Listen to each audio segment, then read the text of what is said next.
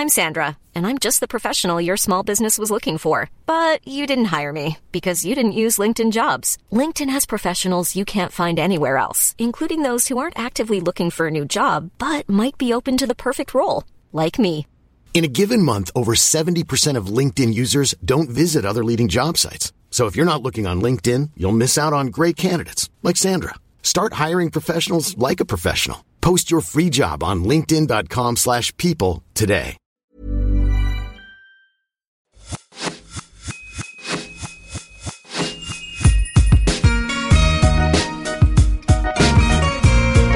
Bonjour et bienvenue sur l'Aléa, le podcast pour maximiser le potentiel de sa vie. Artiste, entrepreneur, aventurier, sportif, thérapeute, coach, chaque semaine, vous trouverez les parcours, les témoignages ou les conseils de personnes inspirantes aux profils et expériences variés. Ma mission Vous guider dans vos cheminements, votre épanouissement et la poursuite de vos rêves, quels que soient les aléas que vous pourrez rencontrer. Je suis Laura Pouliken et dans la vie, je chéris les valeurs de l'audace, de la curiosité et du partage. Katinka a 32 ans et est à la tête d'une agence digitale référence à Paris. Issue d'une famille créative, entreprenante et travailleuse, elle a des rêves d'indépendance dès son plus jeune âge. Elle fait des études de communication, ouvre son compte Instagram My Secret Addresses dans lequel elle partage ses coups de cœur culinaires, crée une première boîte avec une amie à 21 ans, fonde le pôle digital de l'agence Mania Press avant de lancer sa propre agence Kickoff Agency.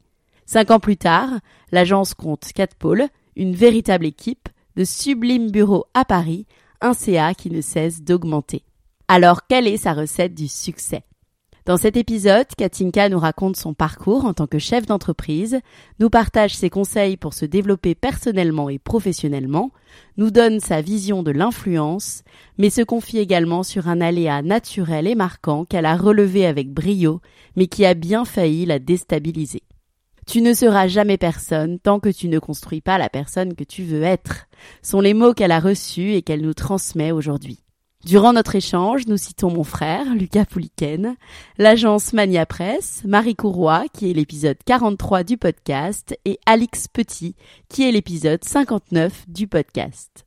Si vous avez aimé notre échange, n'oubliez pas un petit commentaire 5 étoiles sur Apple Podcast et Spotify ou alors un partage sur vos réseaux sociaux nous ferait énormément plaisir. Belle écoute. Hello Katinda. Salut Laura. Je suis très contente d'être avec toi. On a galéré un petit peu pour trouver une salle parce qu'il y a des travaux. On a fini par y arriver. On a fini par y arriver. C'est une salle très cosy. J'aime beaucoup. Euh, comment tu vas? Écoute, bah, ça va bien. Vendredi, bientôt le week-end. Ouais. Mais encore une journée intense, j'imagine, à l'agence. Ouais, sportif. Ouais. Mais bon, en même temps, toujours euh, à la veille des vacances. Ouais. Euh, moi, je te connais parce que je te suis depuis plusieurs années. Je t'ai connue avec euh, My Secret Addresses euh, sur. Instagram. Il y a peut-être, euh, il y a peut-être, euh, ouais, ça passe tellement vite, 8 ans. Oui, c'est Ouais. ça. Bah, oui, j'ai créé. oui, c'est vrai que ça fait vraiment longtemps. Ouais. Quand on en parle maintenant, c'est un peu badant. ça passe vite. On s'aperçoit qu'on vieillit. Mais je t'ai connue là-bas, euh, sur ce compte, parce que j'étais aussi pas mal, je partageais aussi pas mal de bons plans euh, food. Je partage un petit peu moins sur la food, mais bon, c'est toujours un univers qui me plaît énormément. Et puis j'ai suivi la création de ton agence aussi, Kickoff Agency. Je me souviens très bien de ton post pour. euh, Ah bon? ouais, je me souviens de ton post qui annonçait que tu euh, que tu créais cette agence. Euh, on va dire que c'est les deux casquettes que je te connais aujourd'hui. Mhm. Toi, comment tu te présenterais Euh, en fait, c'est vrai que j'ai des multiples casquettes, mais je trouve que c'est ce qui me correspond assez bien. J'ai un peu du mal à être définie, à être mise dans une seule case. Je pense que je suis un peu un couteau suisse. Euh, donc, effectivement, selon moi, ma première casquette, c'est chef d'entreprise euh, d'une agence qui s'appelle Kickoff, qui est une agence digitale qui fait notamment de l'influence et du community management pour les marques dans le secteur du bien-être, de la mode et aussi lifestyle, hôtellerie, restauration. Parce que comme tu l'as dit, je viens à la base plutôt du milieu de la restauration et de la food euh, par mon parcours professionnel. Et euh, par effectivement euh, mes affinités où j'ai créé un compte Instagram il y a plusieurs années, mais je saurais même pas dire combien d'années en vrai, euh, qui s'appelle My Secret Addresses où je partage euh, beaucoup de tips et bonnes adresses euh, depuis euh, depuis un moment. Donc euh, voilà et puis après j'ai aussi une casquette de maman depuis bientôt 17 mois. 17 Waouh mois, depuis 17 mois. Donc voilà, donc effectivement ça fait trois casquettes plutôt pas mal. Euh, je cherche la quatrième, mais Ça viendra peut-être. exactement. Euh, tu parles que tu étais dans la, dans la food avant. Euh, Qu'est-ce que tu faisais avant Kick-Off, justement? Quel est ton parcours? Alors, j'ai un parcours un peu atypique, oui et non, en fait. Et puis c'est drôle, quand j'y quand j'y repense, je me dis que j'ai toujours l'impression aujourd'hui de pas être légitime encore dans mon métier, alors que ça fait longtemps que je fais ce métier-là. Mais, après, en y réfléchissant, je me dis que je crois que je me sentirai jamais légitime, ça fait partie de mon caractère. Euh, donc, j'ai, il faut dire, eu mon bac au rattrapage dans une école où il y avait 100% de réussite au bac et où on était deux élèves au rattrapage. Donc j'ai un peu commencé difficilement. J'étais dans une super école qui m'a vraiment soutenue jusqu'au bout, mais j'étais pas du tout scolaire. Donc euh, quand il a s'agit de mes études, j'ai voulu aller à l'opposé de tout ce qui était euh, scolaire et euh, je suis allée à Assas en droit en me disant bah au moins euh, je vais gérer un peu mon temps comme je veux et tout. Bon, clairement c'était là. Il y a beaucoup de gens qui vont en droit quand ils savent pas trop ce qu'ils font, ce qu'ils veulent faire et qui sont pas scolaires. C'est un peu, on va dire, Voilà. la porte. euh, Ah oui, voilà. Et Facile. puis ma mère est avocate, euh, donc je m'étais dit, bon, bah, si ça se trouve, euh, c'est fait pour moi. Bon, ça a été clairement un échec. Je suis restée un an, mais euh, mon cours préféré, c'était les médias. Euh, Il y avait tout un cours médias et tout. Et accessoirement, même si euh, j'ai pas persévéré dans le droit et à Assas, j'ai été vra- j'ai trouvé ça super intéressant Ouais. pour deux raisons. Euh, Enfin, une raison principale, c'est qu'en termes d'organisation, ça t'aide énormément. Ça te forme. Tu dois apprendre tellement de choses, tellement de contenu que tu es obligé d'avoir une méthodo et tout. Donc euh, ça, j'ai trouvé ça génial. Et après, euh, je suis allée finalement à ISCOM, donc en école de communication, où j'ai passé quatre ans. Et à l'inverse euh, de l'école, euh, je me suis vraiment énormément épanouie. ça a très très bien fonctionné pour moi et ISCOM avait un super programme où tu faisais des stages de une à deux fois par an. Donc j'ai pu vraiment tester tous les métiers de la com euh, pour voir ce qui me plaisait, donc euh, de journaliste à événementiel, euh, à, à de la prod, au marketing et en finissant par com plus global. Et donc pendant ces années à ISCOM, j'ai fait notamment un stage où je suis partie vivre à Londres. Et avec euh, ma coloc, on cherchait tout le temps des, plein d'adresses à Londres à tester, sauf qu'on n'avait pas d'argent. Euh, C'était compliqué, on était hyper jeunes. Nos parents, on avait de la chance, nos parents nous payaient le loyer, mais en revanche, ils nous payaient rien d'autre. T'avais quel âge? Euh, je devais avoir 20, 20, 20 21. 21. Euh, et donc, on, on- à l'époque, Time Out et Stylist étaient des magazines qui étaient gratuits dans le métro. Donc, on récupérait les, magazines et on arrachait toutes les adresses qu'on voulait faire. Et il y avait un super concept à Londres. Il y avait euh, le jeudi bière gratuite dans un lieu à Londres. Donc, tu avais un site internet qui s'appelait Free Beers, je crois, ou je sais plus ce que c'était. Et donc tous les jeudis, euh, tu pouvais te pointer dans ce lieu euh, à Londres et tu découvrais et une adresse, euh, alors c'était parfois une galerie d'art, une nouvelle boutique de chaussures, un bar et tout, et t'avais des bières offertes pour tous les étudiants. Donc c'était trop cool, donc on faisait ça, et puis on, on, on checkait tout le temps, on cherchait tout le temps, tout le temps, tout le temps plein d'adresses. Et quand on est rentré à Paris, on s'est dit deux trucs. Euh, on veut continuer de faire ça. Donc moi avec mon mec, on s'est on s'est mis à chercher énormément de lieux, à faire plein de restos, plein de spots. Et en fait, à l'époque, on avait une note sur euh, sur euh, notre iPhone et on écrivait tout. Et puis à un moment, je lui ai dit bah viens, je crée un compte Insta. Ça sera quand même tellement plus simple Bah parce ouais. que tous nos potes nous demandaient alors attends, où est-ce que je peux faire une date, où est-ce que je peux emmener ma mère et tout? Donc ça, c'était le premier truc. Et le deuxième, avec ma coloc, on s'est dit, bah, là, on retourne dans nos études, euh, à l'école, chez nos parents, alors qu'en fait, on était euh, tranquille euh, dans notre appart à Londres, on gagnait notre vie et tout. Et donc, on a monté notre première boîte qui s'appelait One Shot. Ok. Donc ça, j'avais 21 ans euh, et on faisait euh, des logos, des sites internet, des identités de marque. euh, et à l'époque, c'était Pinterest et Facebook. Ouais. C'était pas vraiment Instagram. Ouais, carrément. Donc, euh, on a fait ça pendant deux ans en parallèle de nos études. Ça nous- D'accord. Ça nous payait euh, nos vacances. Et puis est arrivée euh, la fin de ISCOM. Et moi, je m'étais dit, n'étant pas très scolaire, mais j'avais vraiment cartonné pour le coup en, dans mes études secondaires, je m'étais dit, bah, dans mon CV, ça fera office d'un d'un Master 2.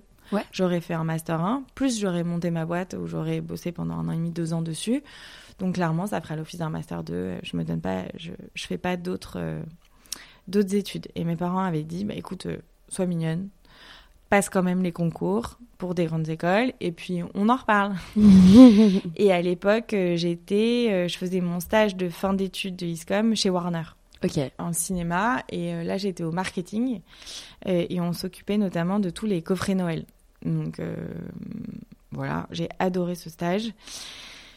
Je passe les concours et euh, je suis prise au CELSA en alternance. Donc là je me dis merde, me voilà pas repartie. envisagé. Ça a été pour faire plaisir à papa et maman. Voilà. Mais... Mais bon, donc, euh, et puis vraiment, c'était euh, improbable. J'ai passé les, les concours écrits euh, avec ma pote, justement, Ouais. avec qui on avait monté One Shot. J'étais persuadée que vraiment, je ne l'avais pas eu. Donc, euh, j'ai jamais révisé l'oral, euh, rien du tout. J'ai même pas regardé les résultats. Et c'est ma copine qui m'a appelée. euh, J'étais en stage chez Warner. Elle me dit T'es prise J'ai comment ça, je suis prise? Bah, à l'oral.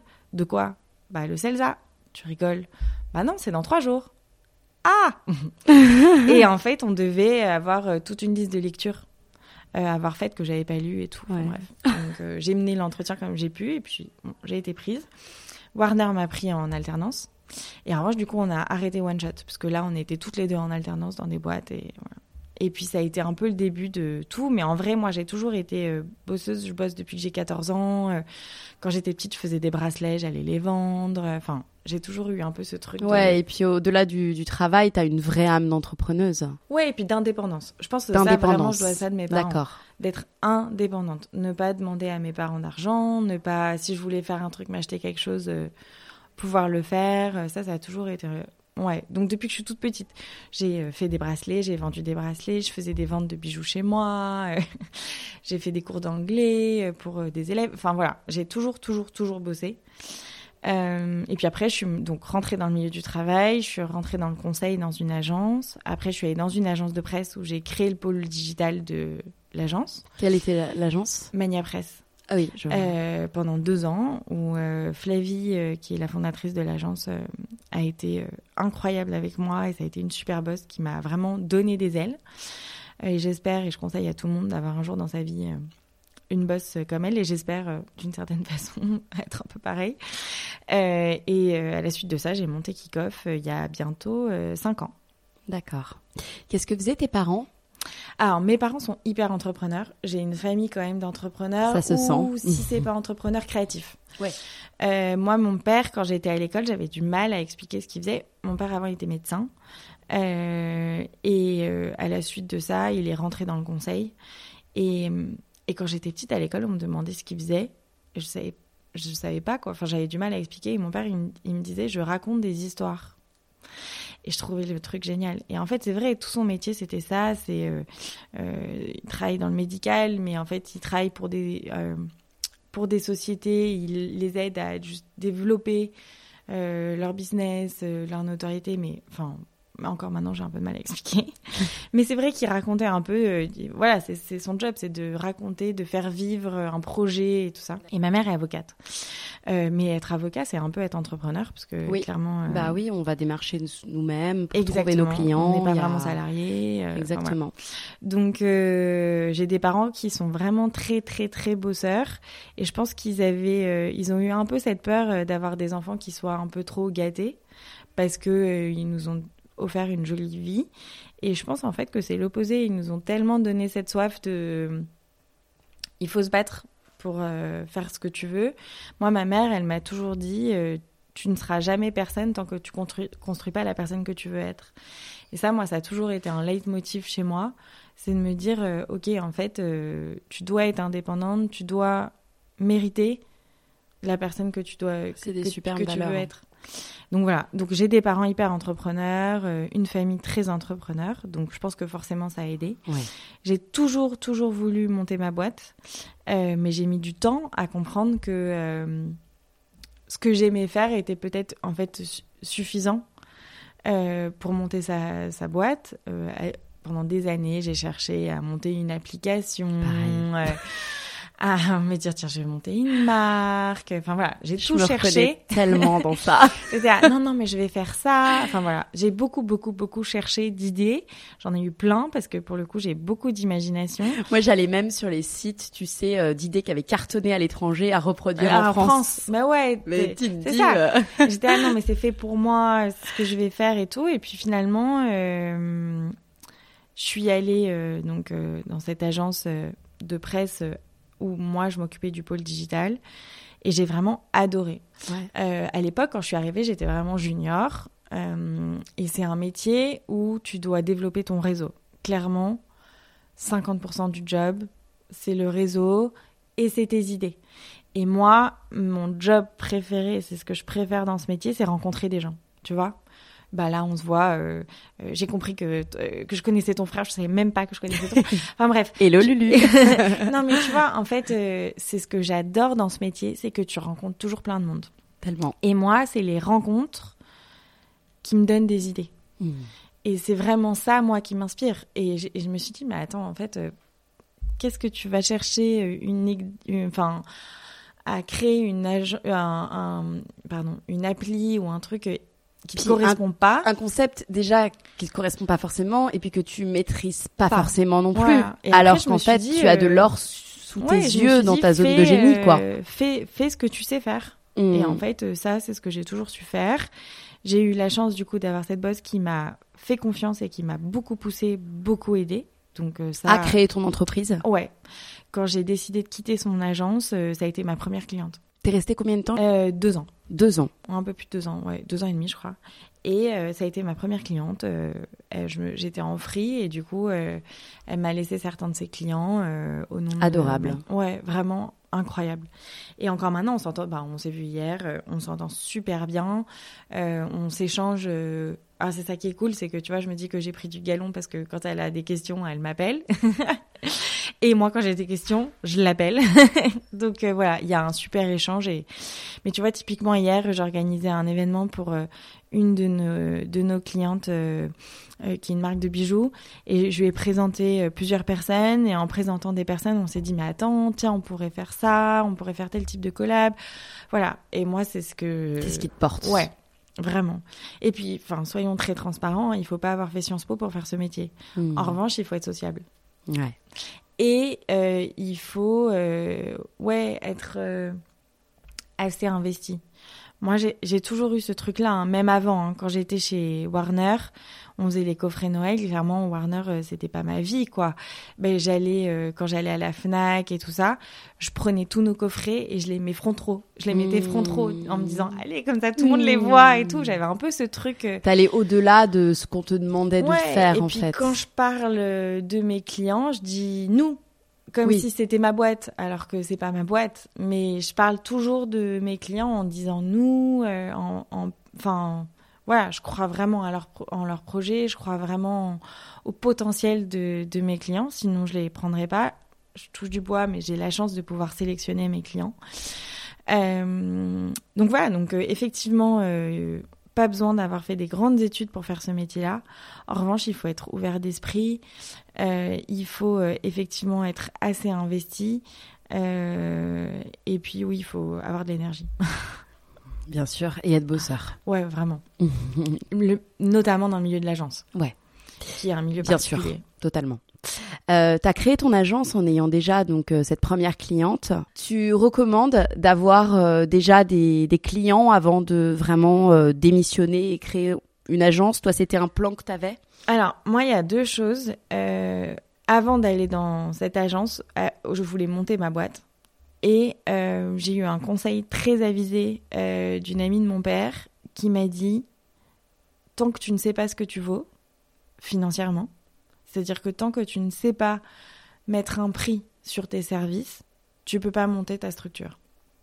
il faut que tu comprennes combien tu coûtes, combien coûte ton service, combien coûte ce que tu fais, quelle énergie, quels sont les honoraires, le temps et tout ça. Et c'est vrai que moi, j'avais aucune idée de ça. Et c'est pour ça que du coup, je suis rentrée euh, dans, une, dans une entreprise avant de monter ma boîte pour comprendre, avoir un peu euh, une idée des, des valeurs euh, que, que ça demandait. et ensuite, j'ai monter mon agence, alors à la différence de d'autres entrepreneurs, je pense, alors je dénigre pas mon saut dans le vide, qui reste un vrai saut dans le vide, mais qui est peut-être à mesurer par rapport à d'autres, je n'ai pas d'engagement financier à faire. Je vends du service.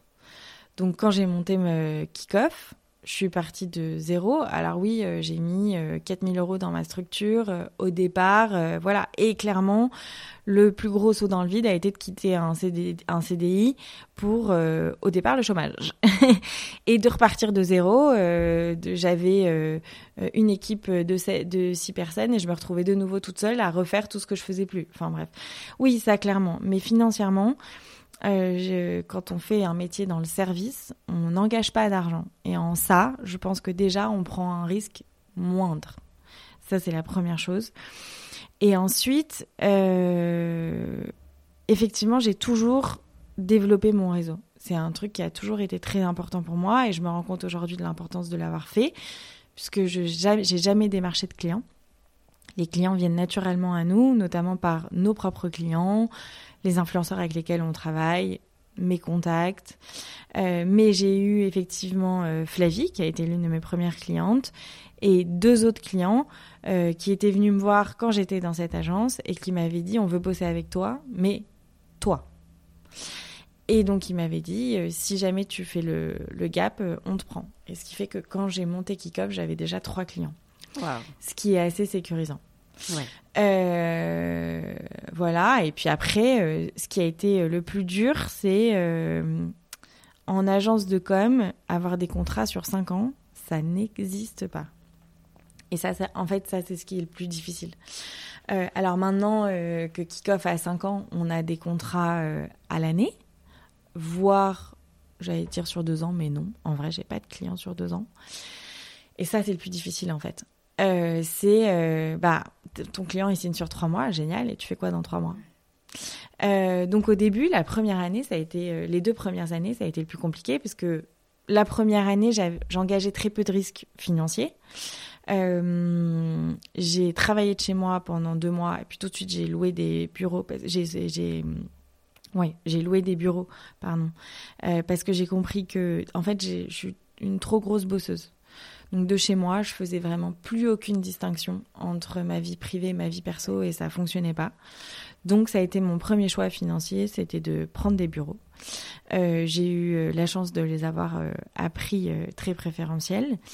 et après, j'ai tout de suite pris deux freelance, une de mes meilleures copines qui s'appelle Clémentine et Nicolas, qui était mon premier stagiaire euh, chez Mania. D'accord. Qui m'ont accompagné en free très rapidement parce qu'on a très rapidement signé des clients un peu plus importants et que je pouvais pas le faire toute seule. Mais ça restait des freelances. Donc à tout moment, si ça marchait pas, je pouvais cutter les budgets. Euh, bonne nouvelle, ils sont toujours là. Donc euh, c'est que ça a fonctionné. Donc là, ça allait. Et en fait, année 2, quand j'ai commencé à avoir mes premiers salariés, c'est là où vraiment, en revanche, là, t'engages de l'argent. Hmm. et là, vraiment, t'as des sueurs quand t'as ton client qui te dit, bah, je reconduis pas le contrat. Et c'était super difficile puisque j'avais du mal et je me sentais pas légitime pour demander des contrats à l'année. Euh, déjà, j'étais tellement contente qu'on me signe sur trois ou six mois. J'étais là, oh, c'est génial. Et mon mec, il me disait, mais non, faut que tu les signes sur trois ans. J'étais, ah non, mais ça n'existe pas sur trois ans. Mais effectivement, ouais. il faudrait que j'arrive. plus sécurisant. Euh, de les signer mm. au moins à l'année, quoi. Donc, euh, ça, ça a été mon gros, gros, gros challenge que j'avais pas anticipé forcément au départ. Et puis maintenant, 70% de nos clients sont à l'année. Donc, c'est la bonne nouvelle. Bah, tu me diras justement comment tu as fait. Avant, au départ, tu me disais que tu avais signé beaucoup de clients grâce à ton réseau. Moi, j'ai envie que tu nous donnes peut-être quelques tips pour euh, développer ton réseau. Eh ben, euh, il faut arrêter de penser que les mails ça suffit. non, c'est vrai. Enfin, moi, je suis très old school. Rencontrer. Tellement. Moi, c'est mon mec qui m'a beaucoup dit au départ. Mais va prendre des cafés. Mais oui. En fait. En fait, ça fait grave la diff. Euh, on est trop habitué euh, au digital. Ouais. J'ai une agence de bah, digital. On est génération digitale, Ouais. clairement. On est trop habitué, donc on est trop habitué à faire un mail, on est trop habitué à trouver la facilité, contacter sur Instagram, à faire un zoom. Euh, et moi là-dessus, je suis hyper old school, donc évidemment, je contacte par euh, Instagram, par mail, euh, on fait des zooms, mais je rencontre les personnes, je les vois en vrai. Et ça fait vraiment la diff. Déjà parce que je pense que quand tu échanges par mail, parfois tu, on se comprend pas. Euh, c'est sûr que, euh, bah en fait, la ponctuation c'est super important et parfois on reçoit des mails, que ça soit de nos clients ou d'influenceurs, et tu dis ok, euh, pas cool, mais en fait pas du tout. Enfin, c'est juste la façon d'écrire de la personne. Donc tout de suite, déjà, ça met une barrière qui est compliquée où tu as du mal. Et moi, j'ai j'ai un truc qui est très important pour moi. Je suis quelqu'un de très sensible. euh, un peu trop émotive, je pense que c'est mon signe poisson qui veut ça.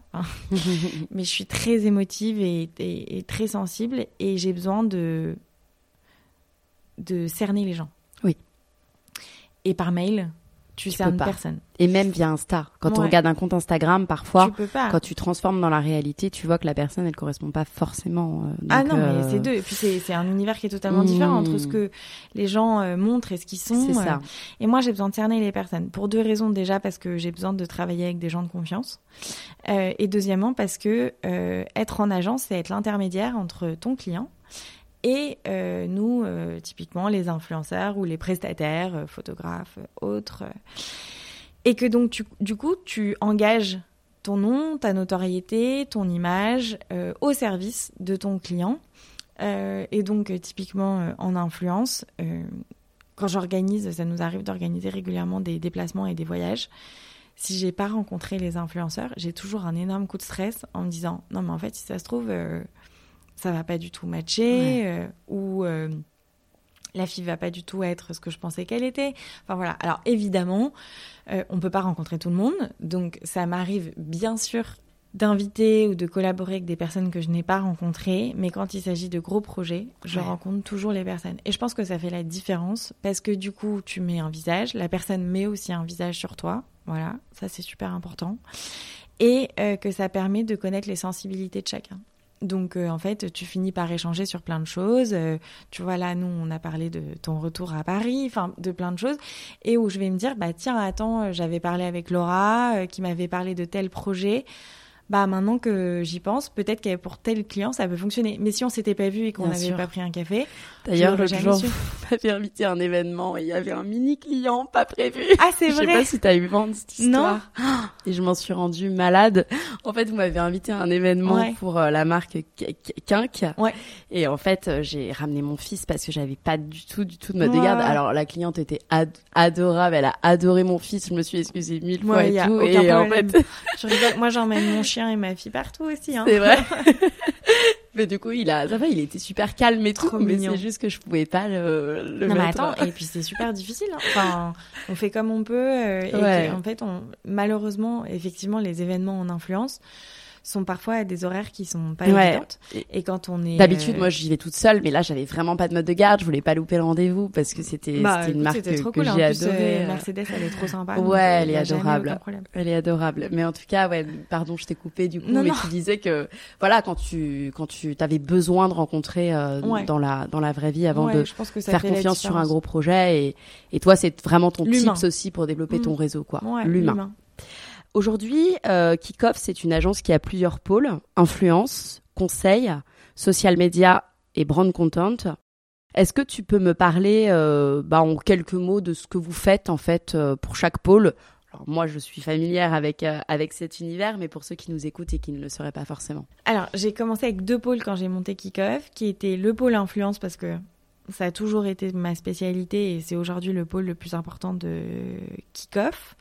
Euh, donc l'influence, on fait des on travaille pour nos clients et on les accompagne dans la conception de partenariats et de collaboration avec des influenceurs sur des campagnes qui peuvent être en paid, donc on rémunère un influenceur pour parler de de nos clients ou en échange de visibilité. Donc on lui offre des produits, mais on essaye de faire en sorte que les produits lui correspondent vraiment et qu'on gift cette personne parce qu'on sait que c'est fait pour elle et pas parce qu'elle a un certain nombre de followers. et nos objectifs, développer la notoriété de notre client, développer son image et évidemment développer ses ventes. Le deuxième pôle, c'est le community management. Donc effectivement, pour certains de nos clients, on gère leurs réseaux sociaux. Qu'est-ce qu'on entend par gérer leurs réseaux sociaux? On va créer leur contenu, créer leur ligne éditoriale euh, et on va faire tout ce qui est monitoring. Donc poster, euh, gérer la communauté, répondre aux messages euh, privés, les aider à, à faire grandir leur audience. Parce que alors, ça, c'est ces deux pôles qui étaient super importants pour moi, pour deux raisons.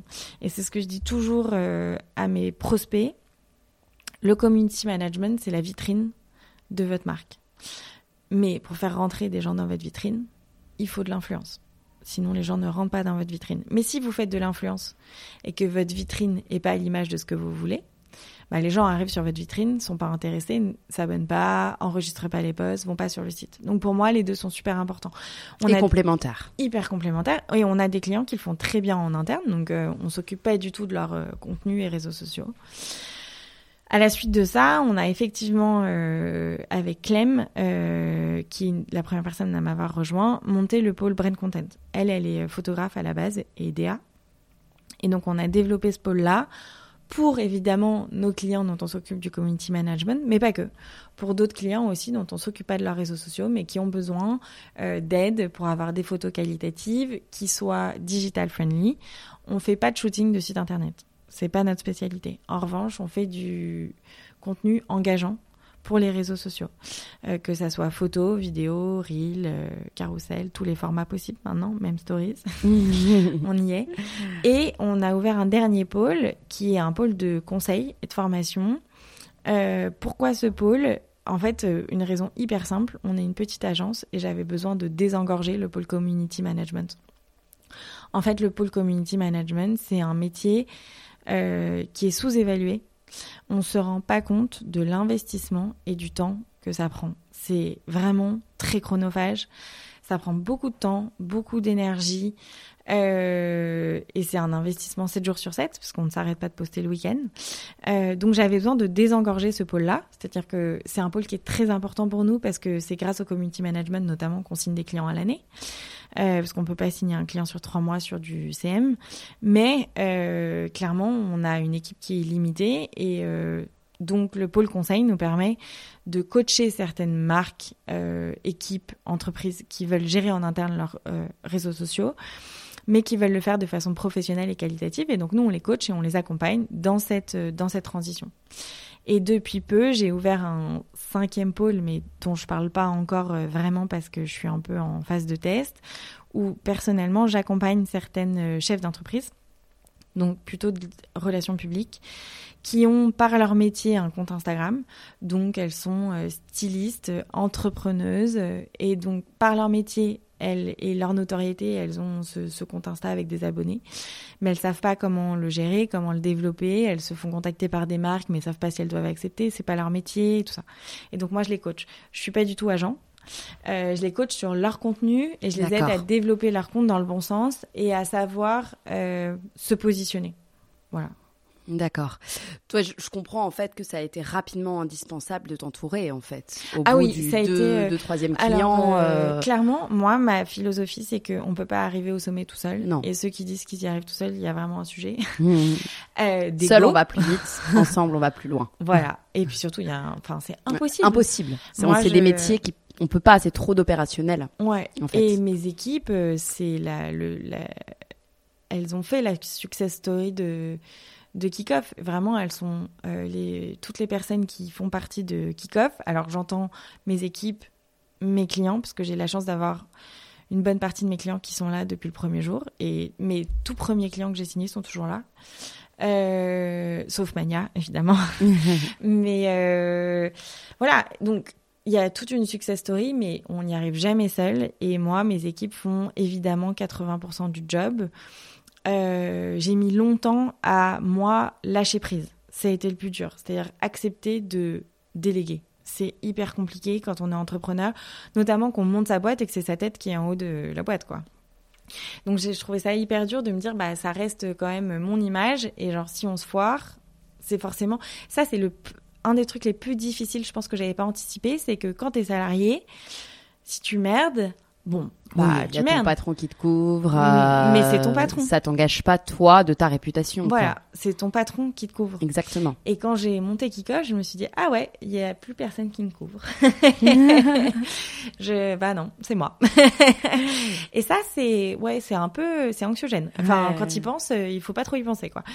Euh, donc voilà, heureusement on n'a jamais eu euh, enfin il n'y a jamais eu de bourde ou de. Il y en a eu, évidemment. On n'est pas parfait, mais enfin, ça a dû arriver, évidemment, en 5 ans. Euh, si c'est arrivé 3-4 fois. Pas qui entache ta réputation, quoi. Non. Euh, donc euh, ça c'est la bonne nouvelle et puis après j'estime que aussi quand tu quand tu bosses et que tu fais ce métier-là forcément tu fais des erreurs hein. on n'est pas on est on n'est pas parfait mais bon donc j'ai appris à beaucoup déléguer et aujourd'hui clairement moi personnellement je gère qu'une poignée de clients D'accord. Euh, justement, j'allais te demander ta journée type aujourd'hui euh, dans ta vie, ou alors, si c'est pas journée type, parce que j'imagine qu'il y en a pas deux pareils, euh, sur quoi tu interviens? Hmm, Bah, en fait, j'ai de moins en moins de clients en propre. Ça, ça a été super compliqué parce qu'en fait, c'est ce que j'aime faire, mais je voulais être de moins en moins dans le dans le direct, c'est-à-dire euh, le l'application et plus moi je suis très stratégique dans l'OP ouais. Ouais, voilà. Mais j'aime l'humain, c'est ce que je disais au départ. Donc en fait ne plus du tout faire d'humain pour moi c'est pas possible. Enfin c'est vraiment ce que j'aime. Euh, donc depuis euh, j'y arrive de plus en plus depuis bah en fait depuis que j'ai eu ma fille. C'est drôle hein. Euh, j'ai eu beaucoup de mal à lâcher prise. J'avais mes clients autant que les filles avec leurs clients. Et puis aussi, on était une toute petite structure. Donc, mmh. c'était pas possible de faire autrement. On est toujours une petite structure. On est, j'ai euh, sept salariés et quatre freelances, donc on est, on reste une petite structure, mais qui est quand même maintenant plus à taille euh, moyenne. Euh, et donc j'ai une poignée de clients que je gère personnellement.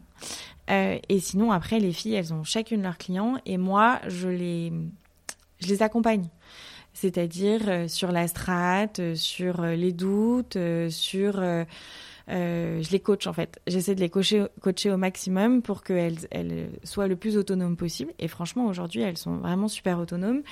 Euh, et c'est ce qui est difficile pour moi, c'est que par moment, j'ai des donc je lâche prise ce qui est bien.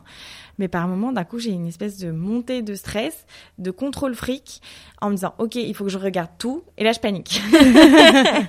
T'as fait ça, t'en es où? Et là, franchement, quand elles savent, là, je suis dans une semaine comme ça, et elles savent. Vaut mieux pas non, mais elles savent, non, mais elles savent que par moment, j'ai un espèce, une espèce de montée de stress hmm. qui est de, en fait, j'arrive de plus en plus à hmm. lâcher prise totalement. Mais d'un coup, je me sens, OK, on a quand même 35 clients ils sont où? Qu'est-ce qui se passe? Qu'est-ce qu'on fait pour eux en ce moment? Est-ce que tout est OK? Et alors, quand les questions commencent à déballer, les pauvres, c'est un peu compliqué à, gérer. Mais bon, elles savent que c'est mon défaut. Ça n'arrive pas souvent, mais par moments, j'ai un peu une montée de, de stress. Euh, voilà. Et moi, donc, je m'occupe principalement du développement de l'agence, mmh. euh, de répondre aux prospects. Euh, c'est ce que je disais par chance, pour le moment, on ne démarche pas. Donc, euh, je ne sais pas jusqu'à quand, mais voilà. Mais en tout cas, répondre aux, prospects, voir aussi quand même régulièrement les clients, rencontrer de nouveaux influenceurs, euh, gérer ma poignée de clients que je gère moi-même. Et puis surtout, et c'est 80% de mon job, accompagner les filles dans le dans leur épanouissement euh, professionnel, au niveau de leurs clients et en interne, et beaucoup de RH. Mmh, forcément. Voilà. Ça, je me dis que ma cinquième année, donc Kickoff aura 5 ans en octobre. Et j'espère pouvoir, euh, je me souhaite pour 2024 d'avoir les moyens de m'offrir une, une RH qui pourra gérer peut-être plus l'humain mieux que moi. Je pense, alors, j'ai une politique et je pense que tout entrepreneur doit pouvoir faire ça. Je fais tout moi-même avant de déléguer. C'est super important pour moi. Conseil. Et vraiment, c'est un conseil que je donnerais à tout entrepreneur qui se, qui se lance. Il faut savoir le faire soi avant de le demander aux autres. Pour plusieurs raisons. Déjà, si vous savez pas le faire et que vous le demandez à quelqu'un d'autre, si la personne vous explique pourquoi ça lui prend tant de temps, pourquoi ça lui prend tant d'énergie et que vous pouvez pas argumenter, bah, Bien sûr. Vous êtes bloqué. Donc euh, ça, c'est la première chose. Et deuxièmement, parce que ça me permet d'être plus proche de mes équipes, déjà, de comprendre ce qu'elles font et aussi je crée la structure. Donc là, typiquement, euh, on a développé depuis, euh, c'est tout récent, ça fait 3-4 mois, on développe euh, la création de contenu TikTok. Oui. euh, pour nos clients. Mais en fait, il faut une méthodo Ouais. euh, de dingue parce que euh, il faut suivre les trends, il faut avoir plusieurs créateurs de contenu, il faut le client forcément un peu encore une vision Instagram donc très esthétique alors que c'est pas le concept de TikTok. Enfin bref. Et donc je me suis dit ok, je vais le faire moi Hmm. pendant quatre mois pour comprendre. Je vous suis, ça me fait trop marrer. Non mais pour comprendre euh, oui, oui, comment je vais briefer mes créas, comment je vais briefer mes DA, comment ça fonctionne avec notre client. Donc, je suis l'intermédiaire avec notre client sur la création de contenu euh, des TikTok pour euh, leur compte, euh, leur compte de marque. Et maintenant que j'ai créé la méthodo, j'ai créé la bonne organisation, que je sais que c'est facile, que ça y est, c'est carré, bah là, j'ai décidé de le déléguer à une des personnes de mon équipe Ouais. en disant bon bah voilà, c'est comme ça qu'on fait. Le document, c'est ça, les deadlines, c'est ça, et voilà. Mais je l'ai fait moi avant pour comprendre. Parce que même après, pour elle, pour pouvoir échanger avec elle si elle a besoin, si ça la stresse, s'il y a un souci, quoi. Super conseil. Comment tu choisis tes clients? Donc tu me dis qu'ils viennent à Mm. toi. Quels sont les critères sur lesquels tu te bases? Et plus généralement, parce que je trouve que c'est vraiment euh, un vrai sujet en tant qu'entrepreneur que moi je vois aussi, enfin et que beaucoup voient. Comment tu fais tes choix? Euh, alors, il y a, plusieurs choses. Il se trouve que là, on a la chance de pouvoir choisir nos clients. Euh, ça sera peut-être pas toujours le cas. Donc, euh, forcément, si mon but premier est de évidemment pouvoir euh, payer tout le monde à la fin du mois, mon loyer, mes équipes, peut-être moi aussi me verser un salaire et de continuer de faire grandir l'agence. Donc, tant que je peux me permettre de choisir mes clients, évidemment, je le fais. Mais si un jour je peux plus le faire, je le ferai plus. Clairement, la priorité, c'est mes équipes euh, plutôt que mon ego. Euh, ça, c'est la première chose. Et ensuite, maintenant, comment je fais pour euh, accepter mes clients? En fait, euh, on fonctionne en... je fonctionne avec mes équipes. Moi, je rencontre le client, elle, les- elle le rencontre, et on se demande si vraiment on croit au concept. Est-ce que c'est... En fait, c'est compliqué de vendre quelque chose auquel tu crois pas. Nous, on fait un métier où, en fait, on aide nos clients à grandir, à vendre leurs produits. Donc, si toi-même, tu crois pas au produit, à vendre, c'est un cauchemar. Euh, donc, c'est la première chose qu'on se demande. Est-ce que euh, on y croit? Est-ce qu'on croit au projet? Est-ce qu'on croit à la personne? Est-ce qu'on a un feeling? Est-ce qu'on accroche? Euh, Ça, c'est la première chose. Deuxièmement, euh, forcément, les budgets. Euh, parce que pareil, alors moi je prends toujours, euh, on a de plus en plus des gros clients, mais je veux toujours avoir des startups. Je trouve que c'est super important de pouvoir continuer d'avoir, même si c'est des plus petits budgets, de continuer à aider certaines marques qui n'ont pas les moyens. Euh, mais effectivement, forcément, financièrement, à un moment, les honoraires, il faut que ça rentre. Donc, dépendant de la mission qu'on nous demande, de hum, l'investissement de temps des équipes, ça aussi, forcément, ça rentre en dans le dans le choix de la décision et puis le timing. Malheureusement, on a euh, le problème du digital, c'est que c'est assez euh, direct et donc on a beaucoup de clients qui pensent qu'ils arrivent et que hop, Ouais. lundi on commence. Ah oui, mais Ou fait, alors, dans un mois, j'ai 6000 followers Voilà. alors que j'ai zéro. Donc il y a ce problème d'instantanéité qui est pas forcément toujours évident euh, dans ce métier-là et où en fait on se pose aussi la question. euh, et donc moi je vois toujours avec les filles, je dis ok, qu'est-ce qu'on en pense? Est-ce qu'on veut y aller? Euh, Est-ce que on y croit? Et puis même en termes de timing, est-ce qu'on est capable là maintenant de gérer nos clients plus eux? Pendant très longtemps, c'est vrai que j'ai eu tendance à accepter des nouveaux clients en me disant bah justement parce que je signais pas de clients à l'année ou très peu. Donc j'avais un peu ce stress de me dire bah en fait si ça se trouve dans quatre mois il y aura plus rien. Donc dès qu'il y avait un client qui arrivait, j'étais à ok trop bien, on y va. Et en fait on s'amassait une charge de travail qui était vraiment beaucoup trop importante. Et aujourd'hui je j'essaie de plus euh, valoriser euh, le bien-être euh, de tout le monde avec moins de clients, mais aussi peut-être qui nous payent mieux, qui sont aussi plus durs, c'est sûr, mais qui sont hyper chal- challengeants.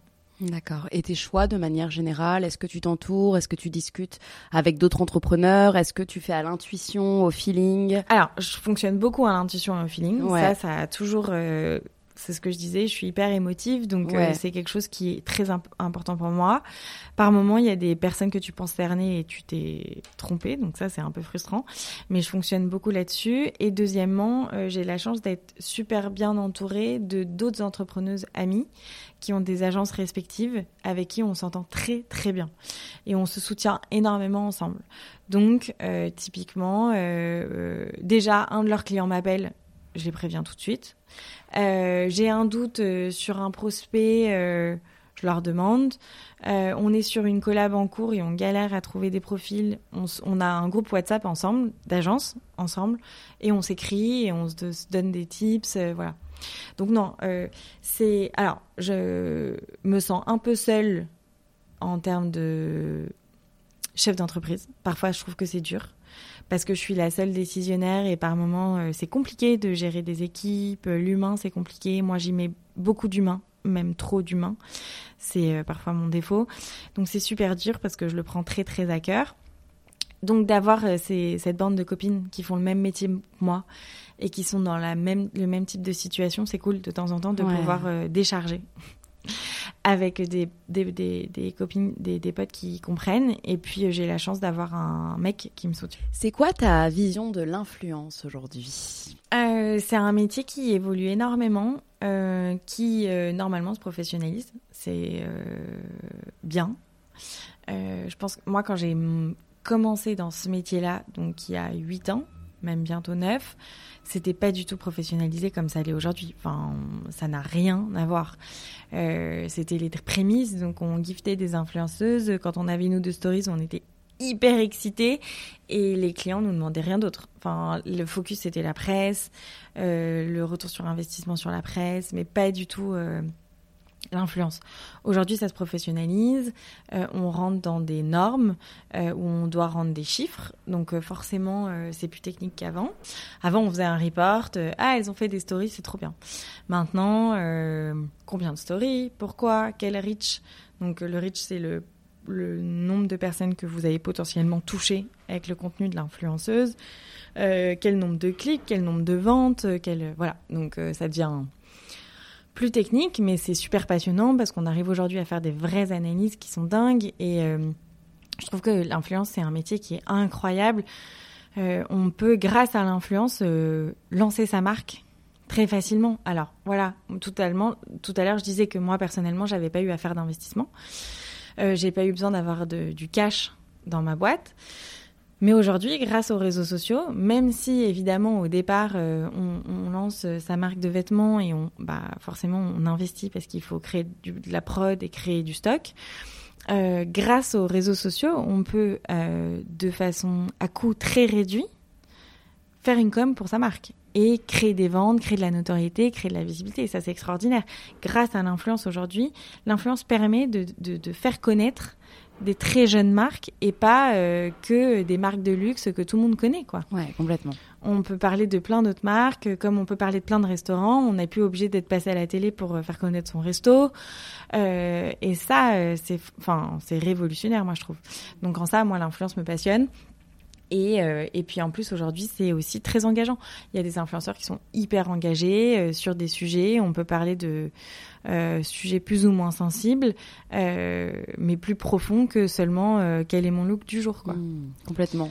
Vous faites rentrer en fait au quotidien des nouveaux influenceurs à chaque fois dans Tout votre agence pour les projets. Ah oui, vous alors pas sur les euh, mêmes. Non, alors bah, forcément, quand tu rentres dans une habitude, euh, tu as des influenceurs avec lesquels tu travailles plus régulièrement que d'autres. Mais non, on essaye euh, au maximum de, en fait, de faire des listings qui correspondent euh, à nos clients. Donc, euh, je prends souvent cet exemple-là parce que, ça me paraît euh, normal, mais si je lance une marque de biberon, je vais pas contacter des influenceuses qui sont pas mamans. Oui. Enfin, ou alors euh, j'ai une influenceuse qui est végane, je vais pas l'inviter dans mon steakhouse. Enfin voilà. Donc on, c'est juste un truc qui, qui fait un peu sens. Euh, J'ai, euh, je m'occupe d'une marque où c'est 500 euros la chemise, bah je vais pas contacter une fille qui a 18 ans. Voilà. Donc euh, c'est des choses qui font sens, mais pas forcément pour tout le monde. Ouais. Donc c'est bien de le rappeler. Euh, et on développe tout le temps. Et ça, euh, je pousse les filles à le faire aussi, qu'elles aient leur réseau. Oui. Je leur explique que c'est pas que mon réseau. Moi, j'ai le mien. Il faut qu'elles aient le leur, qui soit différent du mien, pour justement créer des synergies, qu'elles aient aussi. C'est le métier, quoi. Complètement. Elles te font pas valider forcément les profils avant Euh, Quand elles ont des doutes, oui, mais Ouais. après, euh, de, de moins en moins. Après, Ouais. euh, quand on a, par exemple, des déplacements, des choses comme ça, là, elles me font valider. Mais sinon, euh, enfin, je leur fais totalement confiance. Elles ont, elles ont compris qui était, enfin, qui on était, quelles étaient nos valeurs et quelles étaient les valeurs des clients. Hmm. Ce qui est plus difficile, c'est de pas faire valider aux clients. Donc, quand ça fait deux ans qu'on travaille avec eux, on leur fait plus vraiment valider. Enfin, ils nous font totalement confiance. Au début, évidemment, on fait. D'accord. Euh, en plus, ça c'est réglementé. Vous avez partagé d'ailleurs cette, euh, ces nouvelles Mm. euh, règles où aujourd'hui, quand on fait une story et quand on reçoit des produits gratuitement ou qu'on est payé, il faut quand même euh, le noter. Ouais, c'est, enfin, c'est, c'est de la transparence. Je pense que Ouais. c'est hyper important. Maintenant, il y a un juste milieu, je pense, à trouver entre tout montrer, c'est-à-dire dire euh, même quand vous êtes gifté. Et le paid, le paid, je pense que c'est important de, de le mentionner. C'est la loi, c'est comme ça, et ça me paraît normal. Montrer quand tu as été gifté, euh, bon, ah, enfin, on s'en doute. euh, et puis, ça fait plus du tout spontané. C'est quand même le but Mhm. des réseaux sociaux, c'est que ça reste un peu Ouais. spontané. Bon, il y a, y, a, y, a, y a un équilibre à trouver, mais cette loi, c'est bien. Enfin, ça va, euh, ça va créer un cadre. Et je pense qu'on avait besoin euh, d'un cadre. Après, comme euh, c'est comme tout. Là, je pense qu'on est vraiment focus influence. Euh, à voir dans six mois euh, ce qui tient encore euh, Complètement. de cette loi. Mais, euh, mais, mais c'est bien. Et là, tu- euh, avec les filles, on est à fond sur la loi, à tout étudier pour être sûr de pas faire d'impair, euh, voilà, de tout bien cadrer, de aussi expliquer à nos clients euh, ce que ça va changer, voilà. Donc ça, et puis après, il y a aussi le certificat des influenceurs, où ça, c'est Oui. encore autre chose. Oui, parce que les clients doivent comprendre aussi que maintenant il y a toutes ces mentions, donc que c'est peut-être un peu moins euh, Oui. caché et intégré dans la vie de l'influenceur. exactement. Donc, euh, Bah, il faut réussir à faire en sorte que ça soit le plus spontané Voilà, possible. exactement. euh, mais même du côté influenceur. Ah oui, Ouais, totalement. c'est pour Ouais. tout le monde en fait. Mm, mm. Il y a quelque chose qui m'a marqué que tu as dit au tout début de l'interview, c'est que tu avais du mal à être euh, légitime, Mm. encore maintenant. Ouais. T'es chef d'entreprise, t'as des salariés, t'es bien dans le marché euh, parisien et français. Comment tu, comment ça se traduit cette, euh, bah, ce manque de légitimité comment que tu ressens et surtout comment tu le dépasses Bah, c'est super difficile. Je pense que euh, j'ai toujours eu un manque de confiance en moi. Ça fait partie de moi. euh, c'est compliqué. Alors évidemment, je pense que je je me sens de plus en plus légitime. Je le vois à travers nos clients qui évoluent, à travers évidemment l'agence qui évolue, à travers nos honoraires qui évoluent. Donc tout ça, ça, ça montre bien quand même que j'arrive à me sentir et à sentir Kickoff de plus en plus légitime dans ce milieu-là, notamment parce que je pense que on était quand même euh, une des premières agences à vraiment développer euh, une agence intégralement digitale et pas euh, avec de la presse. Mais en fait, j'ai monté ma boîte tellement jeune, j'avais 27 ans, et encore pas si jeune par rapport à d'autres, mais j'estime quand même que j'étais jeune, j'avais 27 ans, j'étais une femme, euh, j'avais l'impression, et puis j'ai toujours eu l'impression qu'il fallait que je justifie euh, que, je, suis bien à ma place et que je mérite d'être à ma place. Euh, donc ça, ça a toujours été un sujet que j'arrive de plus en plus à, dépasser. Je travaille beaucoup sur moi. Je vois, j'ai une sophrologue qui m'accompagne vachement et qui me coach. J'ai une coach. C'est une coach de vie, je pense.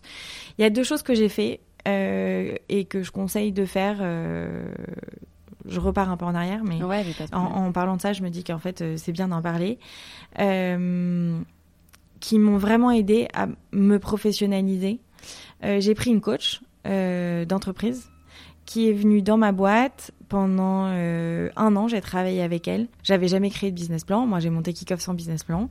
Donc, elle m'a fait créer un business plan pré- prévisionnel sur 3 ans, 5 ans, 10 ans. Euh, elle m'a créé des outils, donc euh, fichiers Excel, euh, de, de, de pour rentrer les honoraires de tous mes clients, de voir ce que je dépensais, voir ce que je gagnais, voir toutes les dépenses de tout. Donc ça, ça a été un de mes meilleurs investissements. D'avoir cette femme qui mettait un peu la main dans le cambouis et qui me disait ok donc attends comment tu te vends? Comment ça tu le vends elle m'a elle m'a aidé à lever mes prix à me dire non mais attends, t'es beaucoup plus légitime que ce que tu penses. Euh, ça, tu vas le dissocier dans ton devis, du coup tu vas facturer deux fois plus.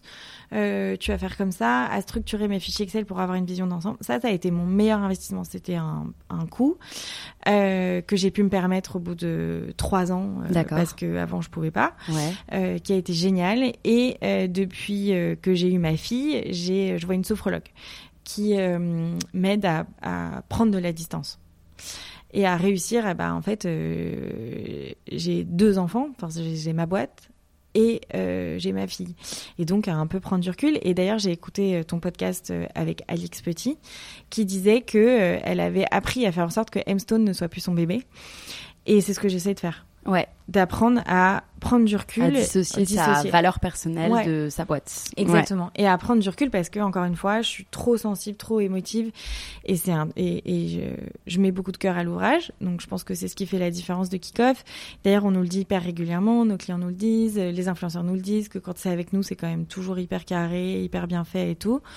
Mais par moment, il faut aussi savoir un peu lâcher du zeste, quoi. Ouais, complètement. Donc si voilà, mes deux conseils, euh, j'ai investi dans une coach euh, pro qui m'a aidé à vraiment euh, structurer, développer, euh, mettre en forme, même euh, faire des fiches pour les filles d'évaluation tous les ans pour qu'on puisse bien. échanger ensemble, qu'elles puissent se noter, mais que je puisse les noter. Attention, dans le sens positif du terme, Oui, oui. c'est-à-dire faire le point ensemble, qu'on puisse parler des problèmes et des sujets, mais de façon bienveillante. Voilà, elle m'a aidé à faire une plaquette pour bien présenter avec les bons wordings l'agence. Enfin, vraiment, on a travaillé ensemble pendant un an. Ça a été très très long, beaucoup d'énergie pour moi parce que c'est euh, en plus de ton travail, donc euh, tu le fais. euh, sur des horaires complémentaires, mais ça a été passionnant et clairement aujourd'hui j'ai ces outils dans ma boîte qui me permettent d'évoluer sereinement. Hmm. Voilà. Et après, euh, moi, j'ai une super sophrologue, mais ça peut être pour certains une psy, d'autres une amie, euh, mais quelqu'un d'extérieur euh, qui peut vous aider à dissocier euh, le l'investissement de l'entrepreneur qui c'est un, un bébé en soi et sa vie, quoi. Ouais, complètement. Tu serais d'accord pour partager le contact de cette coach? Euh, oui. Enfin, alors, elle s'appelle Clémence Martin. Ok, Voilà. super, pour ceux qui sont intéressés. Est-ce que tu pourrais me citer euh, un, challenge, un aléa que tu as pu traverser au niveau perso ou pro, euh, un qui t'a marqué particulièrement et la façon dont tu l'as relevé? Ouais, euh, ma grossesse. C'est fou de dire ça parce que vraiment, j'ai jamais eu de problème en tant que femme. Je me suis jamais sentie, ok, j'ai monté ma boîte très jeune et j'avais 27 ans et j'étais une femme. J'ai jamais eu aucun souci. Enfin, ou alors ça m'est arrivé une ou deux fois, grand maximum, mais j'ai pas été dévalorisée parce que j'étais jeune et que j'étais euh, une femme. Euh, j'ai, on m'a pas demandé de baisser mes prix. Enfin, on m'a pas dit non. euh, Enfin voilà, j'ai jamais eu de problème. On a passé le Covid haut la main. Donc, même ça a été un des moments où j'ai le plus travaillé dans ma vie. le Covid, ça a été hyper sportif pour nous. Euh, et donc, euh, est arrivé après de ma grossesse et je me suis dit, bon, bah, franchement, euh, finger in Ça the va nose, passer quoi. crème, quoi. Ouais, enfin, ça peut que bien se passer. Et ça a été super dur. Ça a été super dur parce que euh, je l'avais pas du tout anticipé. Et moi qui suis contre le fric, qui anticipe tout, j'avais pas anticipé que un, je pouvais avoir une grossesse compliquée, ce que j'ai eu, que deux, euh, ma santé devenait plus importante que le reste, moi où j'étais une grosse bosseuse, et que trois, être enceinte et chef d'entreprise, c'est très difficile. Euh, c'est très difficile parce que euh, plusieurs choses, quand vous rencontrez des prospects, c'est la première fois en quatre ans chez Kickoff où j'ai eu du mal à signer des prospects. Je pourrais jamais dire officiellement que c'est ça, évidemment. Et puis quand je me mets dans la tête des clients, je comprends. Ils te voient arriver, t'es enceinte, ils se disent bon bah attends, elle va accoucher dans trois mois, euh, Hmm. elle sera pas sur le dossier. Je comprends, même si ça m'énerve de le dire et que et que ça devrait plus arriver aujourd'hui. Dans leur tête, je peux aussi comprendre. Donc j'y allais pas seule. Euh, je cachais ma grossesse. Il se trouve que par euh, les difficultés que j'ai eues, j'avais un petit ventre. Donc euh, ça m'a aussi aidé. On a vu que très tardivement que j'étais enceinte. Mais ça, c'était dur. Ça, c'était la première chose. Deuxièmement, euh, j'avais euh, des clients euh, adorables, mais qui me maternaient parfois un peu trop. Ouais, Donc, ils me disaient, non, mais Katika, il faut que tu te reposes. ouais. Tout va bien, je suis pas malade. Oui. Accessoirement, j'étais malade, mais Oui. mes clients ne l'ont jamais su. Et ça, c'est là, c'est ce qui a été le plus dur pour moi, c'est que j'ai rapidement compris que être enceinte était un, un problème pour Kickoff. Donc j'avais prévu une, une croissance que j'ai eu peur de pas faire parce que justement les prospects avaient plus de mal à signer, que les clients voyaient que j'étais enceinte et prenaient un peu peur aussi, mais c'était pas malveillant. C'était vraiment pas malveillant c'est malheureusement euh, l'humain qui est comme ça quoi. Donc euh, voilà, donc euh, j'ai un peu j'ai serré les j'ai serré les vis quoi. J'ai beaucoup beaucoup beaucoup bossé pendant toute ma grossesse et j'ai décidé de tout cacher. Donc j'ai eu une grossesse pathologique qui a été très compliquée et je l'ai jamais dit ni à mes clients ni à mes équipes. J'ai été hospitalisée un mois et demi, trois fois au total. Euh, et mes équipes ont su deux jours avant euh, ah que j'allais accoucher. Et les deux ou trois premières fois, à part euh, Clem, qui est vraiment ma meilleure pote, personne ne savait.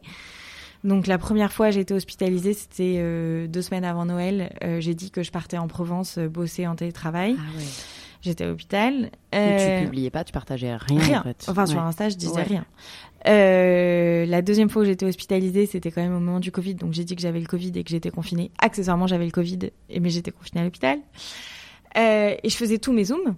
Je, je bossais à l'hôpital, ils me prenaient pour une malade mentale. Les sages-femmes, elles arrivaient dans ma, dans ma chambre, je disais, attendez, est-ce qu'on peut attendre 100 minutes Ah ouais, d'accord. Je mettais des, flous euh, pendant mes zooms pour pas qu'on voit les tuyaux et les trucs où j'étais branchée, enfin bref.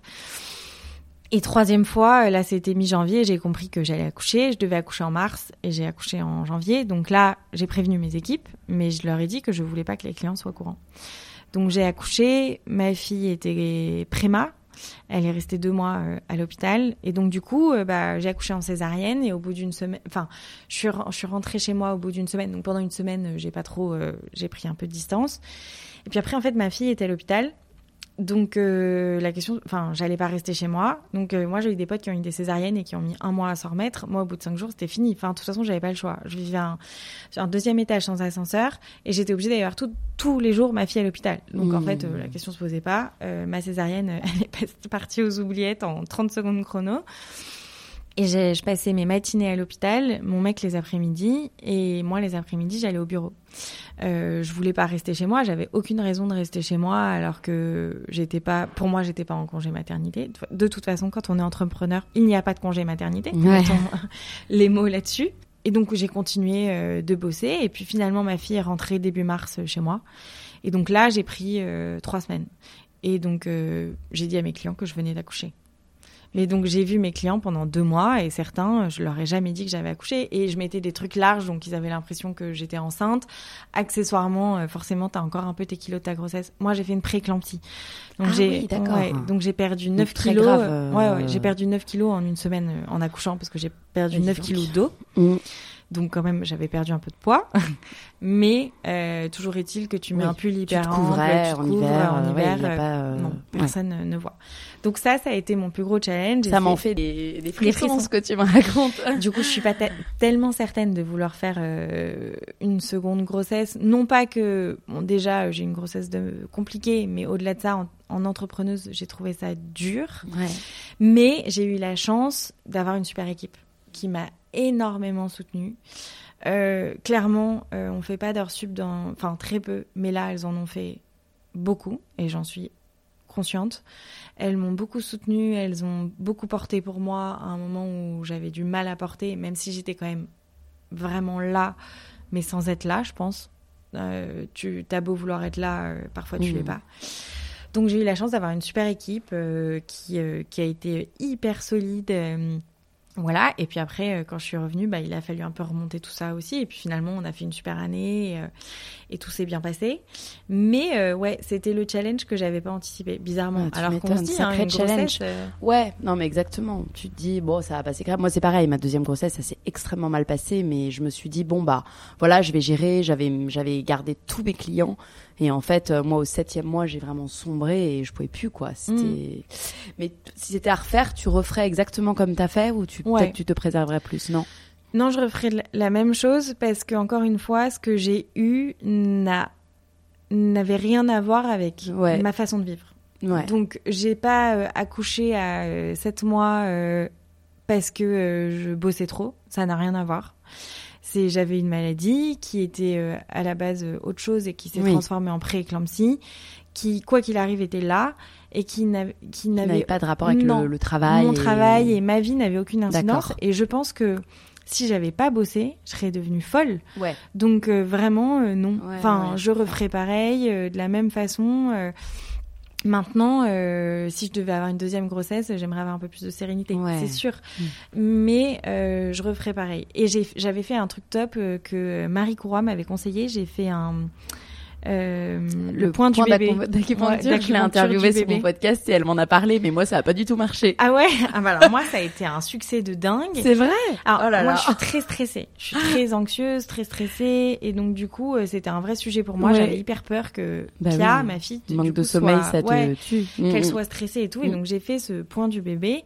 Euh, donc, le concept, est, c'est de l'acupuncture. Et apparemment, ça dissocie le stress de la maman de l'enfant. Et ça Alors, fait moi, c'est des ce- bébés euh, zen. D'accord, moi c'est ce qu'elle m'avait dit par contre, euh, parce que quand je l'ai interviewée sur mon podcast, elle m'avait dit que le point d'acupuncture c'était pour que l'enfant fasse ses nuits tout de suite. Oui. Mais c'est peut-être En lié à ça, c'est parce qu'il En est pas stressé. Oui, il en va... fait, ça crée des, des, des, Mm. des- enfin, ça crée pas du tout, mais ça euh, aide à développer, euh, à aider vos enfants, pardon, à être mieux, plus épanouis, moins stressés et tout ça. Et moi, je dois dire que ma fille, elle est clairement bien dans sa tête, quoi. Pas stressée, pas de problème. et elle dort très très bien depuis qu'elle est Bon, toute bah. petite, donc ça, on a beaucoup de chance. Ouais. Je ne saurais jamais si fondamentalement c'est ça. Mais dans ma tête, comme j'étais quelqu'un de très anxieuse et très stressée, de me dire que j'allais faire ce truc-là qui allait dissocier Hmm. mon stress du sien, j'étais là, ok, quoi qu'il arrive, ça peut que être bien. Ouais, et juste une dernière question par rapport à ça. Euh, ta famille euh, te, disait pas. Euh, Lève le pied. Ouais, voilà. Ah si, horrible. ouais, j'imagine. Euh, si, si, euh, j'ai une famille adorable et je les aime profondément, hein, que ce soit ma mère, mon père ou ma belle famille. Mais ils avaient ce truc de me dire non mais il faut que tu te reposes. J'ai oui, mais en fait laissez-moi faire comme je peux Ouais. et comme je veux. C'était aussi mon échappatoire, c'est-à-dire que j'avais une, c'était déjà très anxiogène euh, ce que je vivais et donc euh, de travailler, ça me permettait de pas y penser quoi, de ouais et puis, euh, ouais, de passer au-dessus. Euh, Donc, euh, non, j'ai eu une famille très bienveillante. Qui, ils se sont beaucoup, beaucoup occupés de moi. Mais là-dessus, oui, ils, voulaient me le faire lever le pied euh, un peu trop. J'ai quelques petites dernières questions avant de passer aux questions de fin. J'ai oublié mon idée, du coup. si. Ton équilibre vie pro vie perso aujourd'hui. Comment je avec- Ouais. Alors, c'est un truc que j'ai décidé de faire. Je, quand je rentre à la maison, je pose mon téléphone. Tout de suite. J'ai compris que, que, en fait, j'avais le droit de beaucoup travailler. C'est ma vie, c'est ma façon d'être. Il n'y a pas de tromperie sur la marchandise. Je suis comme ça. Maintenant, je, quand je suis avec ma fille, je suis avec ma fille. Quand je suis avec mon mec, je suis avec mon mec. Évidemment, par moment, le job prend le dessus et quand j'ai un truc qui me prend à cœur, typiquement hier, euh, il y avait un truc vraiment qui me prenait à cœur et j'ai dû, en... enfin, avec mon mec, on en a vachement parlé hier soir, j'avais besoin de d'évacuer, d'en parler avec lui là-dessus, il est de super écoute. Mais sinon, quand je suis avec ma fille, je suis avec ma fille, je travaille pas ou le moins possible, je déconnecte euh, au maximum. Ça, c'est ma façon de faire. Après, euh, malheureusement, quand on est entrepreneur, euh, il n'y a pas de, il a pas de moment off, quoi. Euh, des vacances où je travaille pas, ça n'existe pas. Euh, J'essaye de les minimiser et de me créer des sas de décompression. Et aussi un truc que j'ai voulu, que j'ai m'autorise, je me, je me book des moments avec moi-même. Donc sport, évidemment, euh, mais euh, coiffeur. Je me foutais énormément de la gueule de ma mère quand j'étais petite parce qu'elle est tout le temps chez coiffeur. Je disais mais te rends compte le fric que tu dépenses là-dedans? Et maintenant je le fais. Et en fait, euh, voilà, je me dis bah voilà, ça c'est mon truc. Euh, je vais chez le coiffeur régulièrement. Bah ouais. Bah ouais. Mais c'est un ton- budget qui me fait du bien. Déjà parce que on fait quand même un métier de représentation. Donc euh, c'est quand même important de le dire. Euh, et que je veux... euh, ça me fait du bien. euh, C'est un moment que j'aime. euh, je, prends soin, je prends soin de moi. J'essaye au maximum et ça m'aide. Moi, je parle d'enveloppe bien-être où tu viens piocher, tu vois, dans ton enveloppe bien-être qui est à toi chaque mois pour te faire un cours de yoga. Ça t'aide à te sentir mieux avec toi, Ouais. plus aligné. Là, j'ai eu des, enfin, en début d'année, j'avais des rendez-vous pro qui étaient hyper challengeants pour moi, que je que j'avais jamais fait avant. Et euh, dû, tu dois te mettre dans un état d'esprit, quoi. Et en Ouais. fait, euh, quand t'es une femme, bah, ça passe aussi par l'apparence. Alors, il Parfois, on a, j'entends des femmes qui disent oui, on, nous, on est obligé de faire ça, ça, ça, c'est hyper contraignant. Je le vois pas comme quelque chose de bah contraignant. Moi, je le vois comme quelque chose. C'est un plaisir. Euh, c'est un plaisir et ça nous permet de nous mettre dans un. Si vous êtes bien coiffé, que vous avez vos ongles faits, que vous êtes bien habillé, que vous vous sentez bien dans votre peau, c'est 50% du job qui est fait. Euh, et ça, pour moi, euh, c'est super important. C'est clair. Voilà. Donc, c'est comme tout. C'est aussi, et rien à voir, mais pour ça que j'ai choisi d'avoir aussi très rapidement des bureaux quand mes clients viennent chez moi, c'est 50% du contrat qui est signé. De voir qu'il y a des bureaux qui sont beaux, que c'est organisé, qu'il y a une équipe, que ça leur plaît, ça les rassure. C'est 50% du job qui est fait. Et le reste, après, évidemment, c'est moi et mes équipes et, et, le travail. Mais voilà. Et en fait, j'ai compris avec les années qu'il y a certaines petites choses qu'on peut faire qui prennent pas beaucoup de temps, pas beaucoup d'énergie et qui euh, facilite euh, le quotidien. Tellement d'accord. Qu'est-ce que tu dirais à la Katinka euh, qui commence l'entrepreneuriat euh, enfin, autrement, comme tu veux, c'est quelles sont les grandes leçons en fait que tu as appris de, de ces cinq années d'entrepreneuriat, même si tu avais aussi un petit peu une boîte avant, mais voilà, de tes années d'entrepreneuriat. Et qu'est-ce que tu dirais aux auditeurs en fait, tes conseils? Euh, Je dirais que rien n'est impossible et que toute personne qui veut devenir entrepreneur peut devenir entrepreneur. Après, toute personne n'est pas entrepreneur. Et ça, c'est quelque chose que je trouve qui est important de dire. C'est que être entrepreneur, c'est un peu un, état d'esprit, une philosophie, et c'est aussi tellement des difficultés. Moi, mon père, quand je lui ai dit que j'allais monter ma boîte, il m'avait dit que effectivement, être entrepreneur, c'était la plus belle expérience de ma vie, euh, mais que plus jamais je dormirais de la même façon. Et c'est vrai. Euh, tu dors plus jamais pareil. Euh, c'est un stress qui est différent. Euh, tu dois te payer, tu dois payer tes équipes, tu prends les responsabilités de tout. Mais c'est pas impossible. Et en tout cas, des gens qui veulent faire le métier que je fais, c'est faisable, mais totalement. Il faut juste avoir l'envie, l'énergie et la détermination pour le faire. Mais si c'était à refaire, je referais exactement ce que j'ai fait de la façon dont je l'ai fait. Je pense être je pense avoir mis beaucoup d'humain dans tout ce que je fais. Alors parfois ça me dessert, euh, mais euh, je referai pas différemment parce que en fait c'est trop important pour moi et, que je pense que c'est la clé de, du succès. On va finir par des petites questions. Quelles sont les questions que l'on te pose le plus? Est-ce qu'elles sont vraiment sympas les influenceuses? et ta réponse Bah oui, enfin parce qu'encore une fois, tu choisis avec qui tu veux travailler. Euh, et évidemment, mais comme dans tous les métiers, il y a bien des avocats qui sont euh, exécrables et il y en a qui sont trop sympas. Il y a des sportifs qui sont vraiment imblérables et en as qui sont adorables. Bon bah c'est comme dans tous les métiers. Mais oui, euh, majoritairement, elles, ils peuvent être super sympas. Est-ce que tu crois à la chance? Oui, énormément. Je crois à la bonne étoile et je crois au bon moment. Euh, il y a des parfois les planètes sont pas alignées et si elles sont pas alignées, c'est que ça devait pas se faire. Euh, l'échec, c'est compliqué. Euh, surtout que moi, typiquement, je suis une personne qui fait beaucoup de plans. Je, je, me projette beaucoup. Donc quand je me projette et que ça se passe pas comme je veux, je trouve que c'est très difficile. Mais après, il se passe autre chose et je me dis ok, bah c'est que en fait ça devait pas se faire pour cette raison-là. Donc je crois à la chance. En revanche, je crois aussi beaucoup au travail. Et l'un ne peut pas aller sans l'autre. On peut avoir beaucoup de chance dans la vie, mais on se fait toujours rattraper si en revanche on n'y met pas l'énergie. Quoi. Tes citations préférées? Rien à voir avec le boulot. Ah, oh, si, un peu. Karma is a bitch. non, vraiment. Parce qu'encore une fois, avec la chance, il y a le karma. Et euh, je pense que une de mes, de mes leitmotivs, entre guillemets, c'est la bienveillance. Beaucoup, beaucoup, beaucoup de bienveillance. Euh, être en accord avec mes valeurs et avec euh, ma philosophie de vie, qui est de toujours respecter les personnes autour de toi et de toujours faire en sorte de faire rayonner les personnes autour de toi. Et donc les personnes qui sont malveillantes, euh, le karma finit toujours par les rattraper. Une ressource euh, préférée, podcast, livre, film, série, euh, ce que t'aimes Alors, j'ai 32 ans et je regarde encore des séries vraiment de merde. et c'est mon sas de décompression. Alors mon mec, ça le fait vraiment beaucoup rire, mais là, typiquement en ce moment, je re-regarde One Tree Hill. Ah, j'adore. Eh oui, les frères Scott. Les frères Scott, j'étais tellement euh, fan. Et j'ai 32 ans, j'ai une fille, une entreprise, Bah oui, bah. mais j'assume 100%. On Mon a besoin sas- de nous vider la tête. Mon sas de décompression, c'est ça. Alors j'ai des copines, elles regardent de la télé-réalité et tout. Moi, j'ai besoin de regarder un truc, mais vraiment où je ne réfléchis pas et où je pense à autre chose. Et après, j'écoute beaucoup, euh, j'écoute des podcasts. Le seul problème des podcasts, c'est que j'ai besoin d'être concentrée. Mm. Sinon, je me mets à penser à autre chose et, et, et d'un coup, je suis là.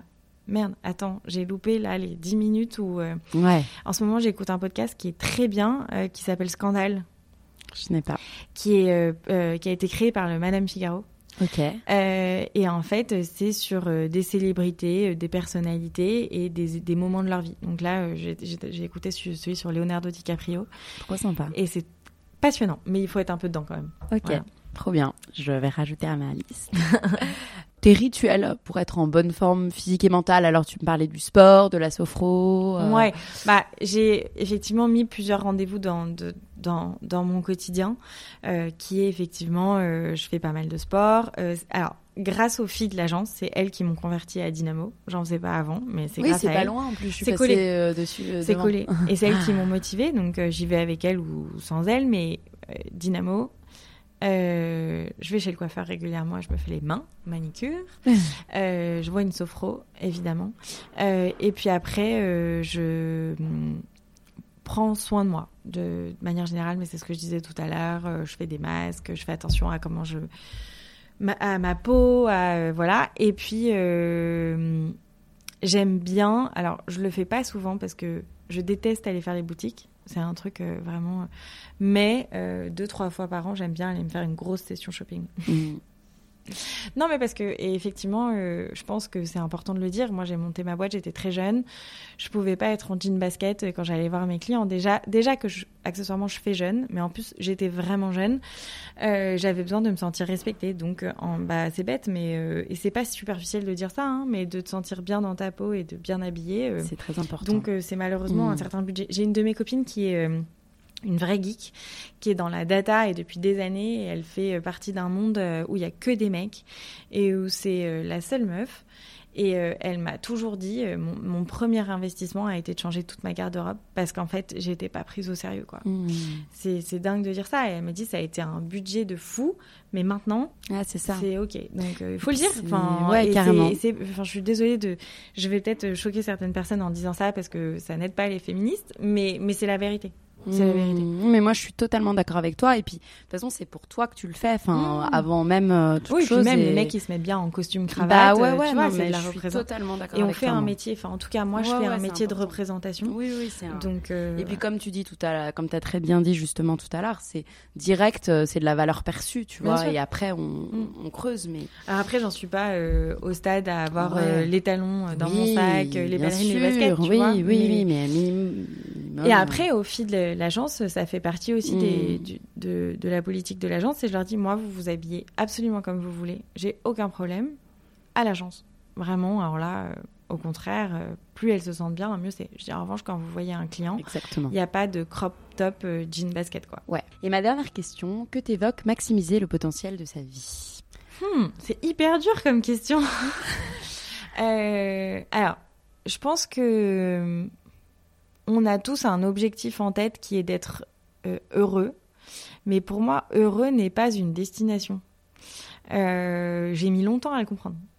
J'ai toujours euh, eu ce truc de me dire il faut que je sois heureuse, épanouie, nanana. Et puis après, j'ai compris que heureux, épanoui n'était pas une destination, mais c'est un état d'esprit.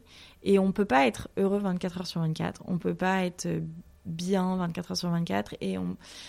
En revanche, il faut réussir à trouver la vie qui vous convient pour, sur votre capital euh, d'un an, typiquement, avoir plus de bonheur que de moments d'échec. Euh, mais c'est les échecs qui font grandir et qui font que on s'épanouit. Donc, ma philosophie de vie, c'est un peu ça, c'est de me dire euh, tant que je suis heureuse de me lever le matin et que j'arrive à passer les difficultés, c'est que ce que je fais dans la vie me convient. Et le jour où euh, les difficultés prendront plus me prendront trop d'énergie, c'est qu'il faudra que je change de métier.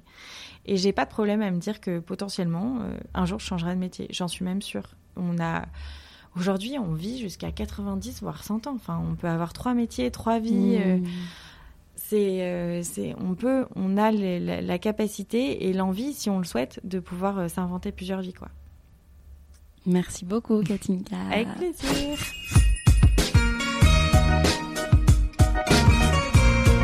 Cet épisode est maintenant terminé. En espérant qu'il vous ait plu, je vous donne rendez-vous maintenant sur le compte Instagram lalea.podcast pour découvrir les coulisses de l'interview.